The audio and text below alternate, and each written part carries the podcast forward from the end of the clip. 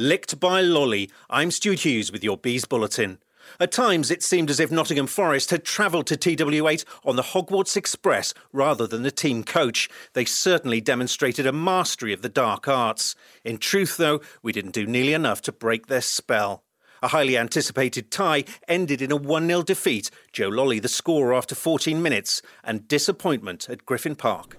We got what we deserved. We got nothing there, nothing at all. They got eight players back behind the ball, nine players back every time they lost the ball. Nottingham Forest a horrible side, horrible. Just couldn't get a pass. we, going, we, could we they? couldn't string a pass Somebody together. missed- missed- They just played it a wasting time game. From the first minute, that's all they wanted to do, waste time. Thomas Frank didn't disagree with the fans' assessment. I think this was a it was not a good game of football in general for both sides.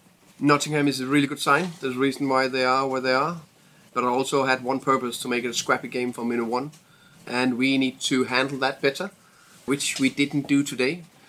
Today they got that early goal, and I don't, I haven't seen a goalkeeper get booked after 24 minutes, which is crazy. But I need to say it, it- we can only blame ourselves. We need to do better. Mathias Jensen said the boys couldn't find the cutting edge needed to stop back to back losses against Forest. Of course, they wasted a lot of time, I think, from the first minute, but we should uh, be able to avoid getting irritated about that. We know we can play very well and create a lot of chances.